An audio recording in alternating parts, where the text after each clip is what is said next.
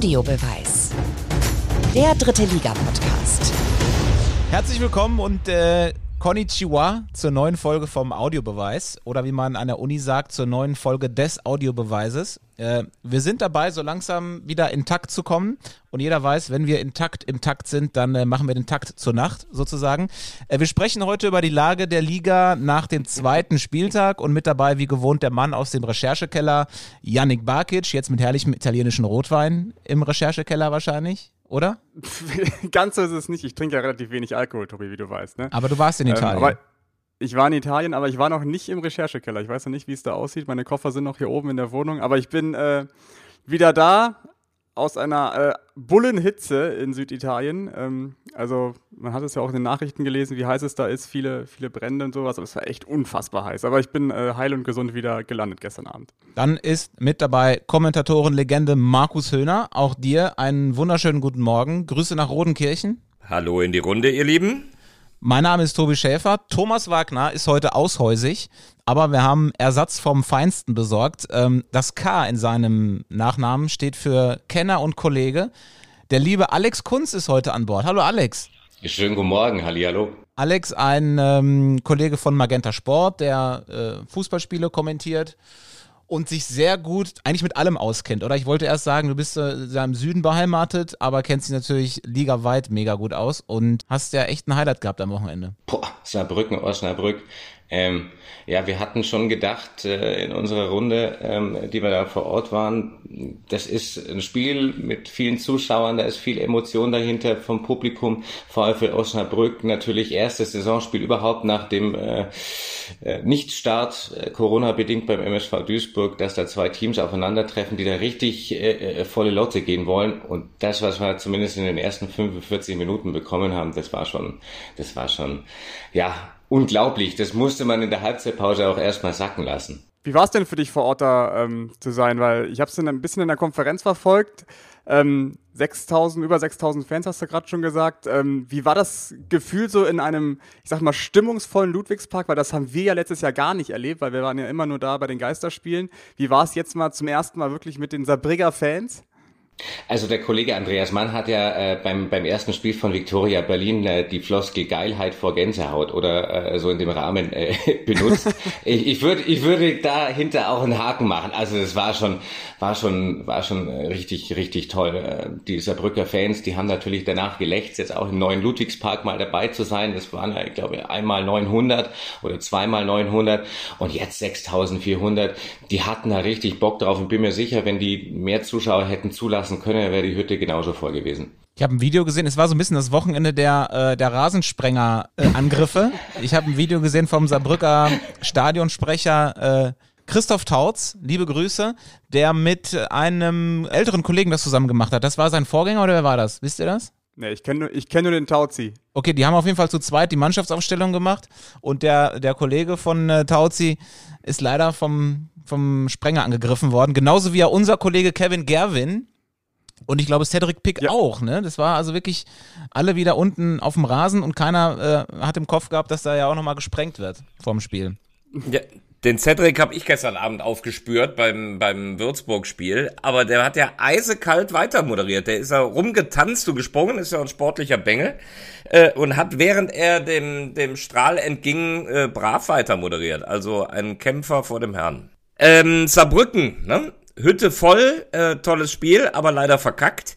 Ähm, Uwe Koschinat hat nach dem Spiel ja irgendwie gesagt, ab der 60. Minute wie gelähmt. Ähm, wir, wir hatten das Thema jetzt anderweitig in der Diskussionsrunde. Diese schönen vollen Stadien. Ähm, kann das sein? Inwieweit erhöht das tatsächlich jetzt auch plötzlich den Druck auf die Mannschaften, die da zu Hause spielen? Weil in ja. Saarbrücken hast du plötzlich diese mega Erwartungshaltung. Ja, ja, ist so. Und tatsächlich haben sie dann, äh, wie du sagst, ab Minute 60, ja, da ist es dann auch unruhig geworden und so weiter und so fort. Die Mannschaft noch nicht so in Gänze eingespielt, habe ich auch den Eindruck. Die, die, die tiefen Läufe auch dann äh, gefehlt, nicht mehr bis zum Ende durchgespielt und natürlich auch einen bockstarken Gegner getroffen, der natürlich mit seiner mit seiner Körpersprache, das kommt ja auch noch dazu. Der VfL Osnabrück hat ja äh, super verteidigt und als Mannschaft und mit einem Willen und mit einer Galligkeit, das hatte, glaube ich, beim FCS schon Eindruck hinterlassen. Ich glaube, wenn wir jetzt schon, sportlich auf die Partie zurückblicken, was mir so ein bisschen aufgefallen ist, ist, dass ähm, Saarbrücken noch nicht so die Spielidee hat, wie sie denn spielen wollen. Vor allem so Spielaufbau ähm, und natürlich total bitter eigentlich. Also eigentlich müsste es ja ein Vorteil sein, aber wenn du über 87 Minuten in, Unterzahl, in Überzahl spielst, sollte das ja eigentlich ein Vorteil für dich sein. Aber wir kennen ja die Liga. Ich glaube, das war ein großes Problem. Zusätzlich zu dem Druck, den du schon angesprochen hast, Markus, zu den Fans. Du, auf einmal bist du ja dann in dieser Favoritenrolle gegen Osnabrück und musst dann liefern. Und zu so einem frühen Zeitpunkt in der Saison mit den ganzen Fans im Rücken ist schon schwierig, wenn noch nicht alles so eingespielt ist. Das, das ist so. Ich, ich glaube, das ist ein wesentlicher Schlüssel in diesem Spiel gewesen, äh, dass du, dass du schon mal sowieso mit einem gewissen neuen Druck, äh, ungewohnten Druck reingehst, den du jetzt ganz lange nicht hattest. Oh, guck mal hier, hier sind plötzlich Leute und die haben eine Erwartung, die haben eine Hoffnung, äh, zumal die Erwartungen in Saarbrücken nach der letzten Saison natürlich äh, eh relativ hoch hängen. So und dann hast du noch, ich weiß nicht was, vierte Minute, dritte Minute noch äh, Überzahl rot für für Traoré. Das kommt dann auch noch dazu und äh, dann wird das Ganze zu einem Schwierigkeitsgrad. Und dann finde ich bei Saarbrücken dürfen wir natürlich eine Sache dann auch nicht vergessen, eine personelle Geschichte. Ich finde, sie haben mit Schipnowski einen Spieler verloren, 25 Scorerpunkte, der in der letzten Saison das Spiel auch sehr geprägt hat. Und ich sehe da zumindest in der Offensive ähm, noch keinen adäquaten Ersatz. Grimaldi ist einer, der, der mit wenig Spielpraxis kommt, den du von der Bank bringen kannst. Ähm, aber die wesentlichen gedachten Verstärkungen sind Erdmann in der Innenverteidigung, sind Dodo Ernst auf der Außenbahn und Gnase im Mittelfeld. Ähm, also nach vorne ist da ein Substanzverlust für mich. Und dazu kommt noch, dass ein Sebastian Jakob über die Vorbereitung immer so ein paar kleine Wehwehchen hatte, jetzt zweimal auch nur von der Bank gekommen ist. Auch der hat ja äh, reichlich Scorerpunkte mitgebracht, mich mit, mit 16 Torbeteiligungen in der vergangenen Saison. Der plus Schipnowski, äh, wie du angesprochen hast, Markus, da geht ordentlich offensive Power verloren, stimmt ja. Genau, sie haben aber auch schon drei Punkte, ne? Das darf man jetzt auch nicht alles schlecht reden. Wir haben das erste Spiel ja schon gewonnen und gegen Osnabrück, finde ich, kann man da auch mal verlieren. Auch in Unterzahl, äh, in Überzahl. Gut, nur daran ergänzend zu diesem Gesamtkonstrukt äh, gewonnen, auswärts, äh, mit einer vielleicht anderen Leichtigkeit.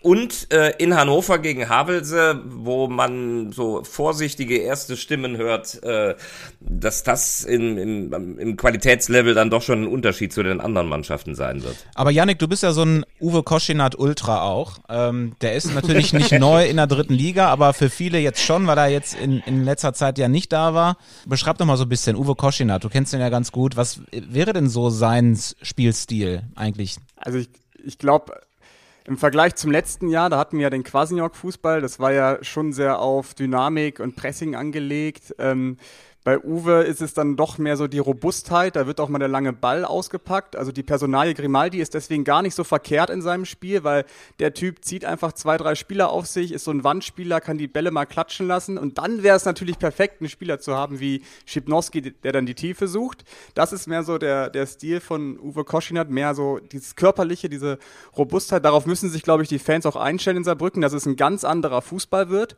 in dieser Saison. Ich glaube aber trotzdem, dass er erfolgreich sein kann, weil ähm, sie die richtigen Leute geholt haben. Also ich finde einen Günther Schmidt, ich finde einen ähm, Scheu auf der Seite, auch Gnase hast du schon angesprochen. Ich finde, das sind alles richtig gute Verstärkungen und vor allem sind das Verstärkungen, die schon ähm, höherklassig auch gespielt haben. Im Vergleich zu anderen Mannschaften hat da Saarbrücken wirklich ähm, in Sachen Transfers mal den Stempel aufgedrückt in der Liga, finde ich. Jetzt muss es halt nur noch so ein bisschen äh, reinfinden in die ganze Geschichte. Ich glaube, es ist ganz gut, dass sie nicht im DFB-Pokal spielen. Das hört sich jetzt blöd an, aber dann können sie sich einfach mal jetzt zwei Wochen nochmal noch mal mehr Vorbereitung holen. Und ich weiß gar nicht, gegen wen sie dann spielen. Ähm, ich glaube, dann hat man schon eine deutlich bessere Mannschaft von Saarbrücken, wird man dann sehen in zwei Wochen. Gegen Duisburg. Ja, dann. Das ist ja ein Selbstläufer. Nein. Ähm, aber auf jeden Fall, ähm, was halt viel schlimmer ist als die fehlenden Punkte jetzt vom Samstag, ist, glaube ich, diese die fehlende Euphorie, die sie jetzt nicht mitnehmen konnten aus dem Heimspiel, weil es war ja alles so, der Teppich war ja ähm, ausgebreitet, man hätte einfach mit einem mit einem guten Spiel, mit einem meinetwegen auch mit einem Punkt in der letzten Minute so eine richtige Euphorie schaffen können und das fehlt jetzt leider so ein bisschen in Saarbrücken. Ähm, das haben sie jetzt am Wochenende einfach verpasst. Anders als beispielsweise ähm, ja okay, Victoria Berlin. Wobei, Thema Euphorie, Janik, äh, kleiner Einwand, nach dem Spiel war keiner der Fans der Saarbrücke dann auch wirklich böse. Ähm, die Spieler haben eine Ehrenrunde gedreht und sind dann trotzdem von den Fans gefeiert worden. Das war natürlich dann auch ein Zeichen von den Rängen an die Mannschaft. Okay, sowas äh, kann mal passieren. Tatsächlich, man hat sich bemüht, man hat es eben nur im letzten Spieldrittel nicht auf die Kette bekommen oder auf dem Platz dann auch einen Grimaldi dann mit Bällen zu füttern. Viel diagonal auf Minus Guras ist er gekommen. Aber äh, vom Publikum hat man schon gesehen, dass die Mannschaft wollte, aber sie konnte es vielleicht noch nicht will mich gerade mal korrigieren. Ich habe eben gesagt, Grimaldi von der Bank, der hat ja von Anfang an gespielt. Ich dachte, Günther Schmidt vorne drin und Grimaldi wäre gekommen. Aber der hat ja sogar wohl die Frische 90 Minuten durchzuspielen. Also nach allen Wehwehchen, die der hatte, hm, hätte ich das jetzt erstmal nicht erwartet. Äh, eine ergänzende äh, Geschichte, und Alex, du warst da, ihr habt ja auch eine Schrecksekunde gehabt. Und da müssen auch alle Leute sehr gut reagiert haben, schnell und gut. Sven Köhler nach einem Zusammenprall, seit der EM erschreckt man ja schneller in solchen Situationen, ne? Ja, absolut. Also ähm, da schaltest du auch oben auf dem auf dem auf dem äh, Kommentatorenplatz komplett um, wenn du siehst, dass da zwei Spieler dann sofort äh, den Köhler in die stabile Seitenlage äh, äh, bringen, dann sofort das medizinische Personal da ist. Da haben sie alle super reagiert, muss man sagen. Und äh, das Schönste an der ganzen Nummer war, dass Sven Köhler dann, als er vom Platz getragen wurde, dann auch noch den Daumen äh, nach oben gestreckt hat und alle Fans dann ihn mit äh, Riesenapplaus verabschiedet haben. Aber sowas willst du eigentlich eigentlich äh, ja in so einem so einem Spiel nicht haben. Klar passiert ja, aber das war dann äh, tatsächlich äh, der Stimmungskiller für den für den für den kurzen Moment, ja. Auf der anderen Seite, erfreulicherweise ist ja nichts Schlimmes passiert und die Reaktion des Publikums, äh, es ist halt nicht selbstverständlich oder vielleicht seit der Eriksen-Geschichte ist ja doch was geblieben von einem schnellen Blick des Fußballfans, auch der gegnerischen Mannschaft, ganz schnell zu sagen, hallo, wenn es um was Wichtiges geht. Also ähm, wie man hörte, und du hast es gerade bestätigt, muss das Saarbrücker Publikum da ziemlich cool und schnell und gut und positiv reagiert haben. Ja, genau. Ich würde noch gerne ein Wort zu Osnabrück verlieren, weil wir jetzt so viel über Saarbrücken gesprochen gesprochen haben. Es war ja auch das, Bitte, erste, ja. Spiel, das erste Spiel von Osnabrück. Die wussten ja gar nicht, also erstmal bitter, dass sie ähm, ähm, das Eröffnungsspiel nicht spielen durften, ähm, weil ich glaube, das wäre richtig abgegangen da an der Bremer Brücke am Freitagabend gegen Duisburg. Äh, die waren so gedanklich total heiß auf die Saison und ich, für mich war es spannend zu sehen, wie kommt Osnabrück in die Saison? Und ich muss sagen, spielerisch ist natürlich noch ganz viel Luft nach oben, aber diesen Spirit, den ja Osnabrück in den letzten Jahren schon immer mal geprägt hat, das ist ja immer eine Mannschaft, die total viel Charakter zeigt, sehr viel Herzblut zeigt und das haben sie jetzt so mit diesem ersten Spiel auch schon gezeigt und ähm, ich freue mich schon sehr darauf, äh, jetzt beim nächsten Spiel an der Bremer Brücke zu sein mit dir, Tobi. Ähm, ich habe richtig Bock drauf und ähm, gegen Wien Wiesbaden, ich glaube, es wird ein Fest. Ja, also in diesem Sinne, den hat natürlich äh, keiner den Abstieg gewünscht, äh, aber in diesem Sinne freuen wir uns, dass wir wieder da sind, weil das ist wirklich Heimspiele Bremer Brücke, gerne noch bei Flutlicht, äh, ist immer ein Erlebnis und freue ich mich auch schon wieder drauf. Ich und der alte Haider rennt da immer noch rum. Stimmt, stimmt. Aber Markus, ich finde, die Mannschaft ist auch äh, clever zusammengestellt. Um ein paar Ankerspieler, um Pipo Kühn. Hinten hast du entweder Trapp oder äh, Eule Beermann. Dann im zentralen Mittelfeld den Taffertshofer und vorne den Haider. Diese vier Ankerspieler. Darum hat man eine Mannschaft gebaut. Gut, dass sie auch geblieben sind. Darum hat man äh, eine Mannschaft drumherum gebaut, die äh, auch will und die auch zusammenhält. Das hat man dann auch gesehen am Samstag auf dem Platz äh, mit einer sehr starken linken Seite, wie ich finde. Ähm, äh, wer wirft da Daniel Herning ja auch ein, ein, Newcomer in der dritten Liga als Coach, wirft da einen, einen äh, äh, jungen Mann, einen Kleinhansel hinten rein äh, in die linke Defensivseite, der das richtig gut gemacht hat da und und äh, ja offensiv vielleicht machen sie noch was, aber Amir Chapouzadeh hat schon gesagt, auch äh, ja äh, neuer Sportdirektor, nur wenn es Sinn macht und, und äh, man hat da alle Augen und Ohren offen. Ich bin mal gespannt, was sich, was sich da noch tut. Aber jetzt vom Prinzip her, so wie man sich als Mannschaft verkauft hat, war das äh, schon sehr, sehr in Ordnung. Das ist total spannend in Osnabrück, weil sie viele Spieler verpflichtet haben um das Gerüst herum, die halt nur aus der, ich sag mal, vierten Liga kommen. Also Traoré, Simakala, Kleinhansel hast du, glaube ich, auch schon angesprochen. Ähm, da weiß man halt nie, wie die Jungs funktionieren. Und ähm, dann hilft einfach so ein Spiel jetzt in Saarbrücken, wo man in Unterzahl ähm, noch gewinnt, ähm, einfach diesen, diesen jungen, unerfahrenen Leuten, dass sie diesen Spirit halt mitnehmen können. Das ist, ähm, ist eine sehr spannende Mannschaft, der VfL Osnabrück. Ich bin gespannt, wie das weitergeht. Jetzt können wir aber den, äh, du wartest schon so, Tobi, jetzt können wir den Schwung rüber machen ins, äh, ins Emsland. Ich schub's mal an hier über die A31. Ja, ich war beim, Tobi war da. Ich war beim SV Meppen gegen äh, Kaiserslautern. natürlich erstmal, da machen wir kein Hehl draus. Große Freude, doch wieder nach Meppen fahren zu dürfen, nachdem wir ja ähm, da nach dem Abstieg doch irgendwie ein bisschen traurig waren. Und Ganz ich hatte kurz. mir. Ja, Auto oder Zug? Auto. Auto oder Zug? Auto. Fährt Und- denn außer mir wirklich jemand mit dem Zug nach Meppen? Das ist, eigentlich bietet sich das ja an, oder? Weil vom Bahnhof zum Stadion zehn Minuten. Also, das du nicht, aber oft du erwähnt. nur fünf, Oft. aber Aber die Atmosphäre des Friesenspiels muss man, darf man nicht vergessen, ne? Das ist, das ist ja Lebenskultur. Auch das ist nicht zu leugnen, da hast du recht. Mit dem Auto ist schon auch cool, aber der, der gemütliche Spaziergang durch das heilige Meppen hat auch was. Vorbei am Gymnasium, direkt zum Stadion. Friesenspieß war voll, war Stau zum ersten Mal. Das hatte ich auch noch nicht. Sehr lange gebraucht. Naja, auf jeden Fall hatte ich mich sehr gefreut auf das Spiel, hatte mir sehr viel von Kaiserslautern erhofft, weil die einen super starken ersten Auftritt hingelegt haben gegen Braunschweig. Wie viel der wert war, wissen wir ja jetzt nach dem 0 zu 4 von Braunschweig gegen Berlin. Ähm, und auffällig gegen Braunschweig war ja, dass sie vor allem in der zweiten Halbzeit nochmal richtig nachgelegt haben und, und Braunschweig da ja richtig am Rande der Niederlage hatten bei dem 0 zu 0. Und das, äh, finde ich, sp- spricht ja auch dafür, äh, dass sie ähm, einen guten Fitnesszustand haben, so jetzt aus der, aus der Vorbereitung raus. Und das war ja letzte Saison auch mal Thema in Kaiserslautern, ne? Fitness nicht in Ordnung. Und ich habe Marco Antwerpen auch darauf angesprochen, der hat gesagt, ja, wer mich kennt, der weiß, ich lege da Wert drauf, deswegen äh, haben sie da, glaube ich, wirklich äh, drauf geachtet. Äh, und deswegen dachte ich, Lautern mit dem Kader war oder ist für mich eh ein Aufstiegsfavorit und Meppen vielleicht mit ein paar Problemen. Die werden die nicht überrollen, aber Kaiserslautern wird da den Saisonstart Start vergolden. Und dann haben die auch eine gute erste Halbzeit gespielt. Beide eine gute erste Halbzeit, beide viele Chancen. Meppen auch stark mit so typischen Meppener Tugenden, also sehr viel Leidenschaft. Ähm, haben sich belohnt mit dem 1 zu 0, zu dem psychologisch ungünstigen, beziehungsweise für sie günstigen Zeitpunkt direkt vor dem Halbzeitpfiff, wo ich ja nochmal, ich meine, das ist jetzt ein anderes Thema, aber da möchte ich gerne nochmal sagen, ist es wirklich so ungünstig, wenn du direkt vor der Halbzeitpause das Gegentor kriegst, weil dann hast du ja erstmal die Pause, um dich zu sortieren und musst nicht auf den Platz reagieren. Eigentlich ist es doch sogar besser, wenn du da das Gegentor kriegst, als direkt nach der Pause. Aber das ist ein anderes Thema. Auf jeden Fall schien Kaiserslautern doch ein bisschen dann davon oder dadurch von der Rolle zu sein, weil in der zweiten Halbzeit keine Gefahr mehr. Haben nicht mehr ins Spiel reingefunden. Das Spiel wurde auch ein bisschen niggeliger. So, das Wetter hat ein bisschen verrückt gespielt, alle zwei Minuten anderes Wetter. Das sind natürlich auch so Mappen, Mappenbedingungen, die denen dann eher in die Karten spielen. Und äh, Kaiserslautern dann wirklich ohne richtige Torgefahr oder ohne hochkarätige Chancen. Viele Standards, alle natürlich getreten von Mike Wunderlich, aber sehr unpräzise teilweise. Und mir ist aufgefallen, Kaiserslautern fehlt, glaube ich, wirklich ein Knipser vorne. Also im ersten Spiel war es Hut, der vorne gespielt hat, jetzt Hanslik. Hatte auch eine Chance, hat einmal die Latte getroffen, aber ist vielleicht doch nicht unbedingt so ein Zielspieler oder einer, der, ähm, der da wirklich auch für 15, 20 Tore gut ist, den man vielleicht dann doch auch braucht in der dritten Liga.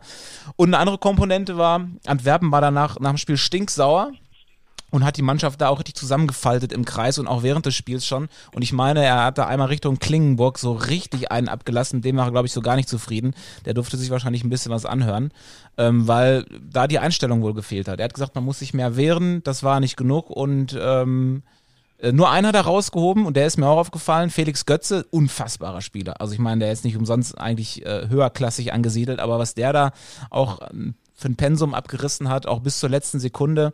Und da hat Antwerpen ja auch nochmal gesagt, ja, bei dem kann man sich mal ein bisschen was abgucken.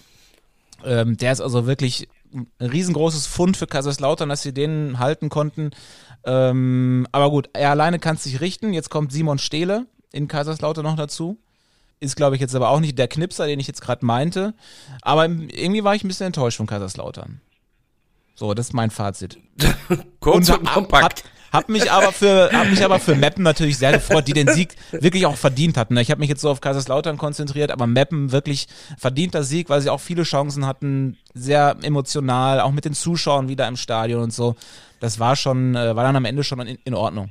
Sag mal, willst du in Zukunft auch kommentieren? Weil das, das war ja jetzt ein Analysepaket, Marke Tobi Schäfer bis ins allerletzte Detail. Also höchste Klasse, inklusive der, der strategischen Überlegungen als Trainer, Tobi. Du fängst dir also lieber das Tor vor der Pause. Äh, Finde ich, ist in der Tat keine blöde Überlegung. Also du, du schlägst einen neuen Kurs hier ein, oder? Plus meteorologische Einschätzung. Stimmt.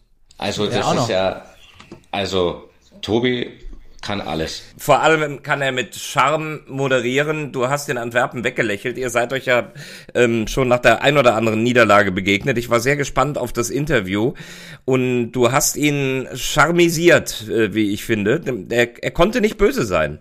Du hast ihn komplett im Griff gehabt. Na, er hatte ja auch keine Argumente, weil äh, Tobi hat es ja eben schon richtig, richtig gesagt. Von Lautern kam ja wirklich gar nichts mehr in der zweiten Hälfte. Und ähm, ich frage mich wirklich, ob diese Aussagen von Antwerpen, die sind natürlich total alarmierend, wenn man die Einstellung kritisiert der Mannschaft so öffentlich am zweiten Spieltag. Das sind natürlich absolute Alarmsignale. Und ich weiß auch gar nicht, ob es so klug war von ihm jetzt in so einem schlechten Spiel einen Spieler so rauszuheben mit Götze. Weiß nicht, wie das bei der Mannschaft ankommt. Ich kann mir vorstellen, ähm, dass das noch Probleme geben könnte, wenn man dann so ein so einen Spielerliebling hat. Ähm, das könnte vielleicht intern noch ähm, schwierig werden. Ist aber ja, und, vielleicht und, jetzt auch schon zu viel äh, Küchenpsychologie von mir. Und sich gleichzeitig auch eben mit anderen so richtig anzulegen, ne? Also, ähm, ich, also wenn es jetzt wirklich Klingenburg ist, da prallen natürlich auch zwei absolute Alpha-Tiere dann aufeinander und das könnte dann dafür sorgen, dass da ein bisschen was hängen bleibt. Also immer abhängig vom sportlichen Erfolg. Ne? Wenn sie am Montag Gladbach schlagen im Pokal, wovon ich ausgehe, ist alles wieder gut. Achso, ja genau, das hatte ich vergessen. Wahrsager kann ich auch noch. Ja, ja, ja, ja. Aber wenn ich wenn ich es richtig sortiere, kennen sich Antwerpen und Klingenburg noch aus Münster. Die müssten eigentlich zur gleichen Zeit da gewesen sein. Ja. Und ja. da ist dann da, da ist dann vielleicht bei Leuten, äh, mit denen du auch schon Wege gemeinsam gegangen bist, ist vielleicht die Zündschnur ein bisschen kürzer, dass du auch einfach eine andere äh, Beziehung hast, dass du auch mal dazwischen hauen kannst, auch verbal. Wunderlich kennt er aus Köln. Ähm, bin ich natürlich auch mal gespannt, wie Mike Wunderlich da ankommt. Äh, so nach zwei Spielen ist das alles noch sehr früh, aber ähm, das ist ja auf dem Zettel ein Top-Transfer, aber wunderlich hat eben in Köln fantastisch funktioniert und sowohl davor äh, eben nicht so gut, was das heißt sowohl, davor hat er nicht gut funktioniert mm, und man wünscht ihm als Fußballer, dass er in Kaiserslautern Fuß fasst, nur das muss dann auch erstmal funktionieren. Aber du weißt, Markus, in der vergangenen Saison bei Victoria ist äh, äh, Mike dann auch äh, hinten raus erst richtig stark geworden.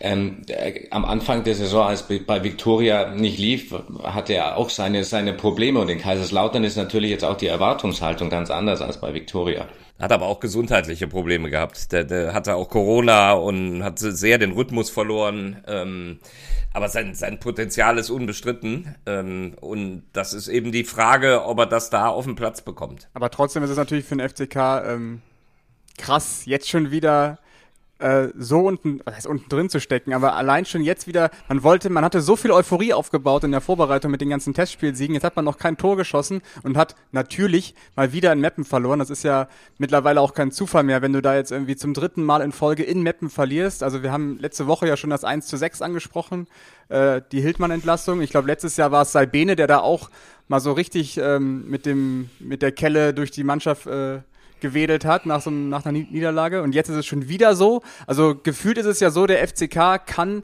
kann nicht mappen. Also ich weiß nicht, wie ihr das seht, aber hat man, gibt es sowas noch, Angstgegner? Gibt es Mannschaften, gegen die du einfach nicht spielen kannst?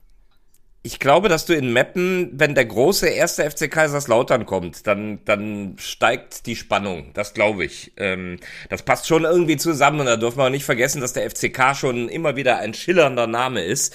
Äh, und wenn man, wenn man hört, dass Kaiserslautern äh, in die Hensch Arena kommt, ich glaube, dann ist sowohl bei Mannschaft, bei Umfeld, bei allen, ist schon noch mal eine andere Anspannung da, als wenn es äh, Zwickau ist. Und ich glaube, das hat auch den Schlüssel, denn das Spiel Spiel, der Mapner lebt ja seit Jahr und Tag auch sehr von der Power, von der, von der Bereitschaft. Äh, und das haben ja die, die Spieler dann auch bestätigt. Die machen das 1-0 und dann pöllen die da alles weg und lassen nichts mehr zu. Ich würde es gerne an Christoph äh, Himmlein festmachen, der Ex-Lauterer, der ja äh, ähm, jetzt auch, glaube ich, zum zweiten Mal schon in der Hensch Arena gegen den FCK gespielt hat und, und zweimal eine fantastische Leistung auch abgeliefert hat. Und er kommt ja ohnehin schon über die Emotionen, über, über seine Power, aber ja, gefühlt, wie du, wie du es richtig sagst, Markus, packt er da nochmal extra drauf und, und, und, und, und pusht nochmal und äh, ja, das ist schon, das ist für die alle was Besonderes, ja. Aber er hat wohl Streit mit Rico Schmidt, ne?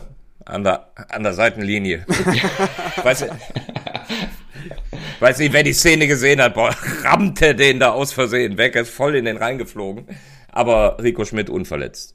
Ja, für Rico Schmidt hat's mir auch, also es hat mich total gefreut für Rico Schmidt. Auch das Interview bei dir, Tobi, nach dem Spiel war ja wirklich herzzerreißend. Der hat, hat sich ja gefreut, als ob er irgendwie einen Landespokal gewonnen hat, weil der gefühlt ist der ja jetzt mit diesem Sieg irgendwie angekommen in Meppen. Der hat ja sonst wenig zu feiern gehabt letztes Jahr auch mit diesem sportlichen Abstieg und äh, ich glaube, das ist so ein Spiel, an das man sich, also nicht nur Rico Schmidt, sondern auch die Fans, an das sich noch viele zurückerinnern werden. Es gibt ja manchmal so Spiele äh, innerhalb einer, nicht einer Saison, sondern einer, einer ganzen, weiß ich nicht, Dekade, wo man, wo man sagt, so ja, das war das Erlebnis überhaupt. Also ich denke jetzt, weiß ich nicht, so an Decamago 2011 bei Gladbach mit dem Relegationstor in der 90. plus 2 oder auch auch 2008 Betzenberg, als sie dann doch noch die Klasse gehalten haben mit Sasic, als dann der Regen irgendwie einsetzte. Ähm, und ich gefühlt, ich war nicht da, Tobi, du warst vor Ort, aber die Stimmung muss ja so phänomenal gewesen sein äh, in Meppen, dass das doch irgendwie was Besonderes war am Wochenende. Total. Also da kam ja wirklich alles zusammen. Ähm, eine sehr viel Emotion in Meppen, allein schon wegen dieser Ab- und Aufstiegsgeschichte, beziehungsweise eine, die Lizenznummer mit Oerdingen dann ja vor kurzem erst die schwere Verletzung von äh, Thilo Leugers, was natürlich auch Meppen nochmal total emotionalisiert hat. Also das, das hat man auch gemerkt, dass das da alle noch, immer noch mitnimmt. Dann kommt Kaiserslautern, Fans sind wieder da, äh, Wetterirrsinn und Rico Schmidt, da muss man natürlich sagen, der war natürlich auch schon sehr unter Druck, weil die Bilanz war jetzt noch nicht so richtig super. Der hatte, hat ein Spiel gewonnen von sieben bis, äh, bis zum Lautern-Spiel. Gut, wir haben den Pokal gewonnen, aber trotzdem, das ist eine Bilanz, ähm, da wird jetzt nicht jeder äh, Feuerwehrmann, sage ich jetzt mal, dann äh, behalten. Die meisten müssen dann gehen, neu anfangen und so. Er hat die Chance bekommen, weiterzumachen und glaube ich, hat sich das aber richtig verdient, dann diesen Sieg. Und du hast es gesagt, Janik, man hat ihm, hat ihm das so angemerkt, das hat ihm so gut getan. Und ähm, ja, das war schon herzzerreißend. Er ist auch einfach ein guter Typ, finde ich. Ein sehr angenehmer, der, der immer freundlich ist und immer, immer klug analysiert und so. Ich mag den sehr. Und er ist auch einer von wenigen Trainern, die, Achtung, bei Instagram sind habe ich entdeckt. Ach Quatsch. Ja.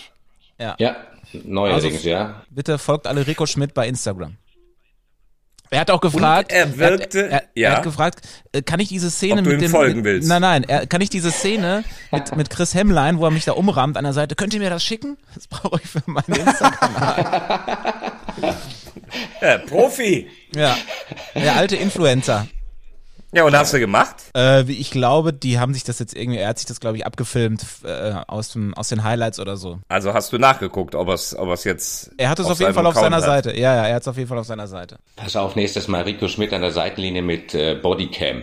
Also auf jeden Fall folgen wir ihm jetzt gleich. Das ist die erste Amtshandlung nach, nach dem Podcast ja. hier.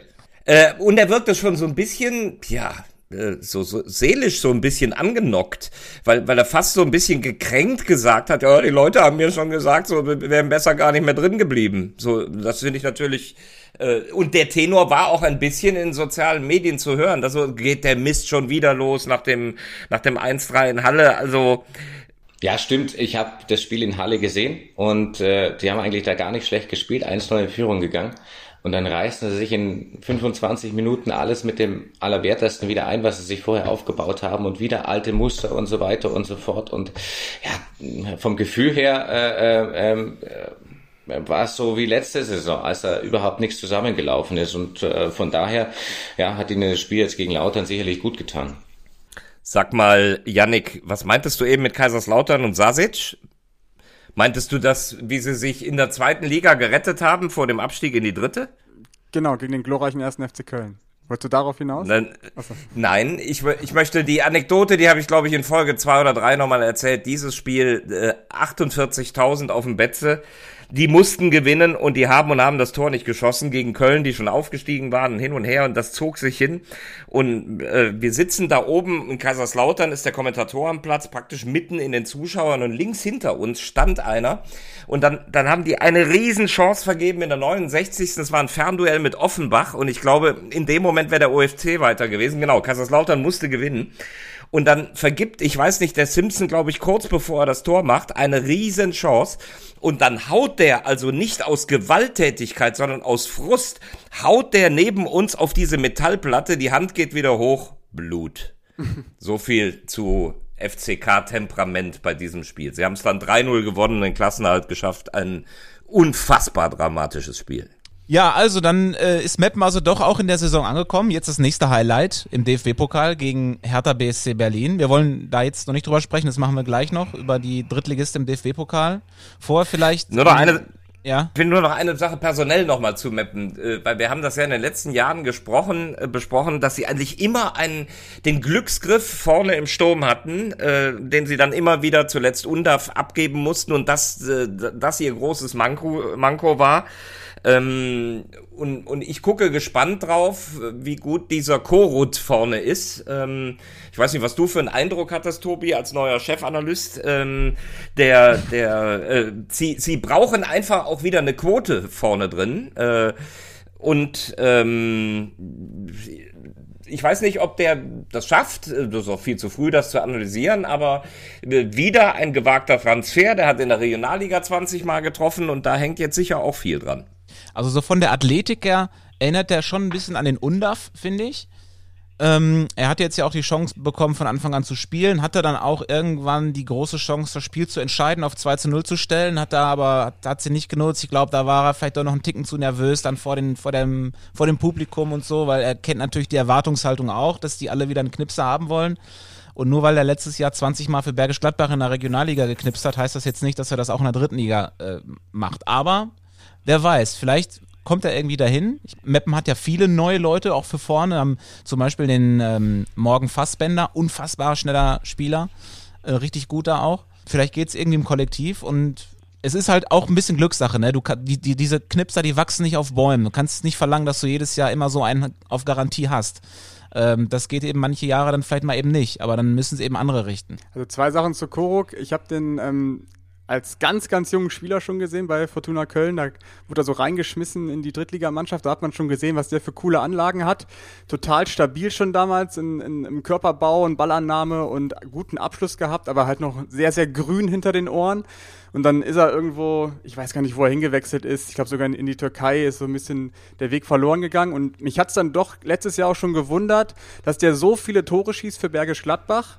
Jetzt kann man ja sagen, okay, nur Bergisch Gladbach, aber du musst erstmal für eine Mannschaft wie, wie Bergisch Gladbach, die ja nur unten steht in der Tabelle in der Regionalliga West, so viel Tore erstmal schießen, weil du wirst ja nicht so häufig gefüttert bei einem Abstiegskandidaten, wie beispielsweise, wenn du jetzt äh, Simon Engelmann in Essen bist und äh, der irgendwie gefühlt drei Tore pro Spiel schießt.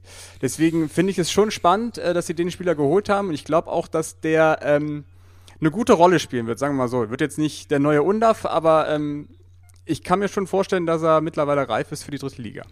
Bisschen vergleichbare Geschichte ist ja die spannende Entwicklung, die man auch weiter beobachten äh, sollte von, von Mohamed Kiprit, äh, der ja auch den Sprung aus der Regionalliga mit einer tollen Quote bei Hertha 2 erst jetzt mal nach Uerdingen geschafft hat, dann über gewisse Phasen ganz toll performt hat, dann auch mal so ein Leistungsloch hatte, neun Tore letzte Saison und jetzt ja zum FCK gewechselt ist. Ähm, das ist ja eine analoge Geschichte. Also insofern, klar, Tobi, die wachsen nicht auf Bäumen und das ist der, der normale Mechanismus, dass die besten Schützen der Regionalliga äh, natürlich schnell ausgeguckt sind. Ne? Äh, Boyamba ist ein anderes Beispiel, den sich Mannheim nach einer tollen Saison in Dortmund geholt hat, ähm, der ja eine gute Entwicklung nimmt. Also spannend. Das macht Spaß, einfach das zu beobachten. Nur, ich finde eben immer besonders in Meppen, weil die diese Geschichte haben, dass sie immer ihren, ihren Joker Griff gezogen haben und ihn dann ein Jahr später eigentlich wieder abgeben mussten. Hat Boyamba jetzt nicht sogar getroffen gegen Dortmund? Ja, ja.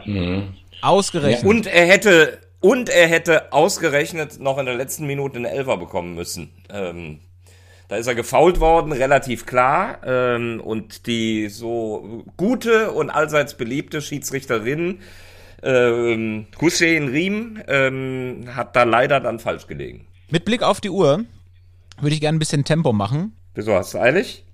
Ja, mein Akku hält nicht mehr so lang. Ich finde aber Akku hin, Akku her. Äh, Victoria Berlin sollte man nicht unerwähnt lassen, oder? Und willkommen heißen in der Liga.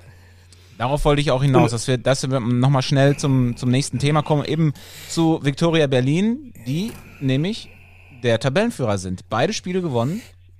Alle Achtung. Sechs Tore geschossen vor allem. Und jetzt äh, im nächsten Ligaspiel gegen den ersten FC Kaiserslautern. Ich glaube, Ei, ei, die ei. Buben haben da nicht so sonderlich Bock drauf, ja. Ja, und das Ganze äh, mit einem spielprägenden, äh, wirklich über, überragenden, wenn man das Spiel gesehen hat, äh, NS Kütsch, Äh, es gibt ja die, die rheinische Weisheit, die ich da anmerken möchte. Achtung, et kütsch wird kütsch. Ähm, er war an drei, an drei von vier Toren beteiligt, der glatte Wahnsinn. Oh Gott. Scheiße, das muss ich mir aufschreiben. Ach ja. Oh Mann. Ja, aber sie haben ja einen Falcao. Da kann ja gar nichts schief gehen. Ja, also Victoria Berlin, ähm, das war so ein, es ist so ein Aufsteiger. Ich, ich, ich, ich kenne die Mannschaft gar nicht, wirklich. Das äh, muss, ich, muss ich ganz ehrlich gestehen. Ich kenne Menz, ich kenne Jopek. Ansonsten kannte ich gar keinen von Victoria Berlin und war jetzt auch gespannt in den ersten Spielen, wie die so sind. Ich habe auch gelesen, die haben einen Falcao, ob, aber dass der so Den gut kanntest ist, du nicht? den, dass der so Mich gut ist wie der mich- richtige Falcao, weiß man natürlich nicht. Mich, mich, mich überrascht, dass der immer noch spielt. Der hat doch schon in den 80er Jahren den ersten FC Köln mit AS Rom aus dem UEFA-Pokal geschossen. Also was mich bei Victoria aber besonders jetzt so nachhaltig beeindruckt hat, war natürlich der Trainer, der Name. Das hat äh, Christian Straßburger in seiner Moderation am Sonntag auch immer, immer be betont. Also Benedetto Muzzicato. Der Typ ist ja alleine für mich schon, schon Gold wert, wie der sich so an der Linie präsentiert. Der ist ja total hip, total cool, trägt lange weiße Socken, kurze Hose, Hoodie, hat dazu noch so eine stylische Brille. Also man muss schon sagen, das ist schon auf jeden Fall Zweitligareif, wie er sich so da präsentiert. Ich fand auch die, die Halbzeitanalyse von dem, von dem sportlichen Leiter, ich glaube Rocco Teichmann hieß der, fand ich ähm, super professionell, der direkt ähm, die Stimmung so ein bisschen runtergedrückt hat. Wir müssen auf dem Boden bleiben, wir liegen jetzt hier zwar vorne, aber heißt ja noch nichts. Also ähm, es ist immer wieder schön zu sehen, diese Aufsteiger, die in die Liga kommen, erfrischen den Fußball spielen und die Traditionsvereine, da werden wir sicher gleich auch noch drauf zu sprechen kommen, Eintracht Braunschweig, die sich so extrem schwer tun, gegen solche Mannschaften zu spielen. Und ähm, ja, Braunschweig ist jetzt äh, dementsprechend am Arsch, sag ich mal. Ja, Benedetto Muzzicato. 0 zu 4 Tore. Äh, ich wollte gerade sagen, Benedetto Muzzicato. Da habe ich erstmal gedacht, wo ist denn das Motorradrennen? Aber war nicht. ähm, wenn du den Huddle siehst, diese, diese Bilder nach Spielende, ne? Ähm, wie die zusammenstehen und danach feiern, dann weißt du Bescheid. Die fliegen komplett emotional hier rein, haben jetzt natürlich auch den Einstand, den sie wollen. Ähm, äh, ja, und das ist dann schon mitreißend, sobald die wirklich auch äh, geil gespielt haben, was man gesehen hat. Ich habe jetzt eben nur die Zusammenfassung gesehen. Ähm, dann der Chigerci, der, der ja zumindest mal Zweitligan-Luft äh, geschnuppert hat, der jüngere Bruder vom älteren Chigerci, der in der Bundesliga gespielt hat. Ähm, auch ein cooler Fußballer, wie man da in Ansätzen gesehen hat. Also die, die scheinen Spaß zu machen. Ja, und jetzt als nächstes, Alex, du hast es gesagt, gegen Kaiserslautern ist natürlich, äh, also da Mhm. zeigt sich dann natürlich wirklich, was äh, Aufstiegseuphorie oder steckt da wirklich ein bisschen mehr dahinter? Also das ist schon echt eine knaller Partie. Auf jeden Fall, der FCK hat ja dann einen mega Druck auf jeden Fall. Wenn die da hinfahren, äh, äh, Viktoria kann nach zwei Auftaktsiegen da entspannt aufspielen, die haben da gar nichts zu verlieren. Also es wird für den FCK eine richtig eklige Nummer. Und jetzt müssen wir aber noch ein Wort zur Eintracht Braunschweig verlieren. Weil okay, ein, ein Wort aber nur. Alles klar. Krise. Oh, Mist. Wird, willst du schon die Krise ausrufen? Ja, wenn du, also, Ey, die haben, der, die, haben 0 Saisonstart zu, null die, haben, Tore. null- die, die haben 0 zu 0 in Kaiserslautern gespielt. Das musst du erst mal schaffen. Ja, aber du hast das erste Heimspiel vor Fans nach Monaten. Ähm, äh, bei Magenta Sport hat man ja auch so eine, so eine Fancollage gesehen vor dem Spiel. Da hat man die Fans befragt. Da war, ähm, da war totale Euphorie und man hat sich gefreut auf diese Liga. Und was mich total erschrocken hat, dass sie sich überhaupt nicht gewehrt haben. Also wenn man sich mal die Gegentore anschaut, ähm, da ist überhaupt kein Körperkontakt zum, zum Gegner da gewesen und man hat sich einfach ergeben. Und wenn man das als Eintracht Braunschweig mit dem Kader, ähm, der ist natürlich jetzt auch noch diskutabel, aber die haben trotzdem Leute da drin, die einfach den Anspruch haben, äh, zweite Liga zu spielen und auch den Druck aushalten müssen vor, vor diesen vielen Fans. Und wenn, wenn man sich dann so präsentiert in so einem Spiel, finde ich es echt schon sehr, sehr schwierig. Wirklich schwierig. Also mir tut es total leid für Peter Vollmann und für Michael Schiele, weil ich die beide total mag. Ähm, aber das werden jetzt wirklich ganz, ganz schwierige Wochen für die Jungs. Du hast es gerade angesprochen, der Faktor Druck. Äh, die Parallele zwischen Saarbrücken und Braunschweig, denke ich, ist, wir hatten das Thema eben sehr auffällig. Äh, du machst die Tore wieder auf, du hast plötzlich äh, das Maximum, du merkst, die Leute sind heiß, die wollen, die haben einen Anspruch. In Braunschweig sicher, wie ich finde, auch zu Recht noch mehr als in Saarbrücken, ähm, weil ich glaube, es muss Braunschweiger Anspruch sein, direkt wieder aufzusteigen. Äh, und du siehst, was passiert. Insofern ist, ist hier das, was wir bei Saarbrücken gesprochen haben, noch gravierender. Und die Tatsache, dass so lange keine Zuschauer da sind, macht ja die zurückkehrenden Zuschauer noch intensiver als Erscheinung, als Erlebnis für die Spieler. Es bleibt natürlich zu hoffen, dass äh, äh, äh, Michael Schiele die Zeit auch bekommt. Ja, in Braunschweig ist da ein bisschen mehr Druck auf dem Kessel als in Würzburg, aber wer Michael Schiele beobachtet hat, gerade in Würzburg, der weiß, dass er eine Mannschaft entwickeln kann, dass das aber auch seine Zeit braucht, äh, bis sie sich entwickelt hat ähm, hat man äh, die letzten zwei Jahre, als er da in Würzburg eben auch trainiert hat, äh, gesehen, mit dem verdientermaßen dann auch Aufstieg, weil sie nach dem Restart einfach den besten Fußball gespielt haben. Und äh, ja, ist eben die Frage, äh, bekommt er die Zeit oder ist da so viel Druck drauf, dass man da irgendwann mal im, im Falle des Misserfolgs, äh, was wir natürlich nicht hoffen wollen, äh, dass da gehandelt wird? Ich glaube auf jeden Fall, dass sie jetzt noch ein paar Spieler bekommen unter dieser Woche hat da ähm, Peter Vollmann oder auch Michael Schiele schon angekündigt, dass der Kader auf jeden Fall noch verstärkt werden muss. Ähm, ja, es wird spannend zu sehen sein, wer da jetzt noch kommt. Ähm, Parallele jetzt zu Antwerpen, der ja äh, voll draufgeschlagen hat auf seine Mannschaft. Schiele hat das ja in etwas, in einer, einer etwas sanfteren Art und Weise gemacht. Ähm, das ist nochmal so ein Kontrast zwischen zwei unterschiedlichen Trainertypen. Aber Alex, wo wir dich dann jetzt auch schon mal da haben, ähm, dann misch doch mal deine Prognose vor Saisonstart mit dem zusammen, was du jetzt so in den ersten beiden Wochenenden gesehen hast. Oder was sind die Aufstiegsfavoriten und wo sagst du, für die wird es richtig schwer? Also ich glaube, die einzigen, die, die bisher performt haben in Sachen Aufstiegsfavoriten, das waren die Münchner Löwen. Ähm, ansonsten FCK äh, stand bei mir ganz vorne auf dem Zettel, ähm, haben wir thematisiert. Braunschweig stand bei mir vorne auf dem Zettel, haben wir thematisiert. Also ich habe jetzt zum Beispiel nicht mit dem SCV gerechnet. Haben die gewonnen mit 1-0 gestern in Würzburg, ähm, äh, haben eine fast komplett neue Mannschaft und äh, Victoria Berlin, auch da äh, haben wir drüber gesprochen, auch die stehen vorne mit dabei, hatten wir, glaube ich, alle nie so sehr auf dem Zettel, weil eben unbekannt. Ja, ähm, verrückte dritte Liga, würde ich sagen, oder? Ja, ich habe vor der Saison gedacht, Victoria Berlin wird richtig gut sein und der SC Verl. nee, wirklich. ich möchte, dass ihr äh, mir Magdeburg nicht vergesst, auch wenn die jetzt nur 0-0 gespielt haben gegen Freiburg. Ja. Ich halte die schon für ziemlich stark. Aber es ist auch wirklich sehr früh. Und lass uns, lass uns in drei, vier Wochen nochmal sprechen. Dann ähm, kristallisiert sich, glaube ich, ein bisschen mehr raus. Jetzt ist ja erstmal DFB-Pokal. Ja.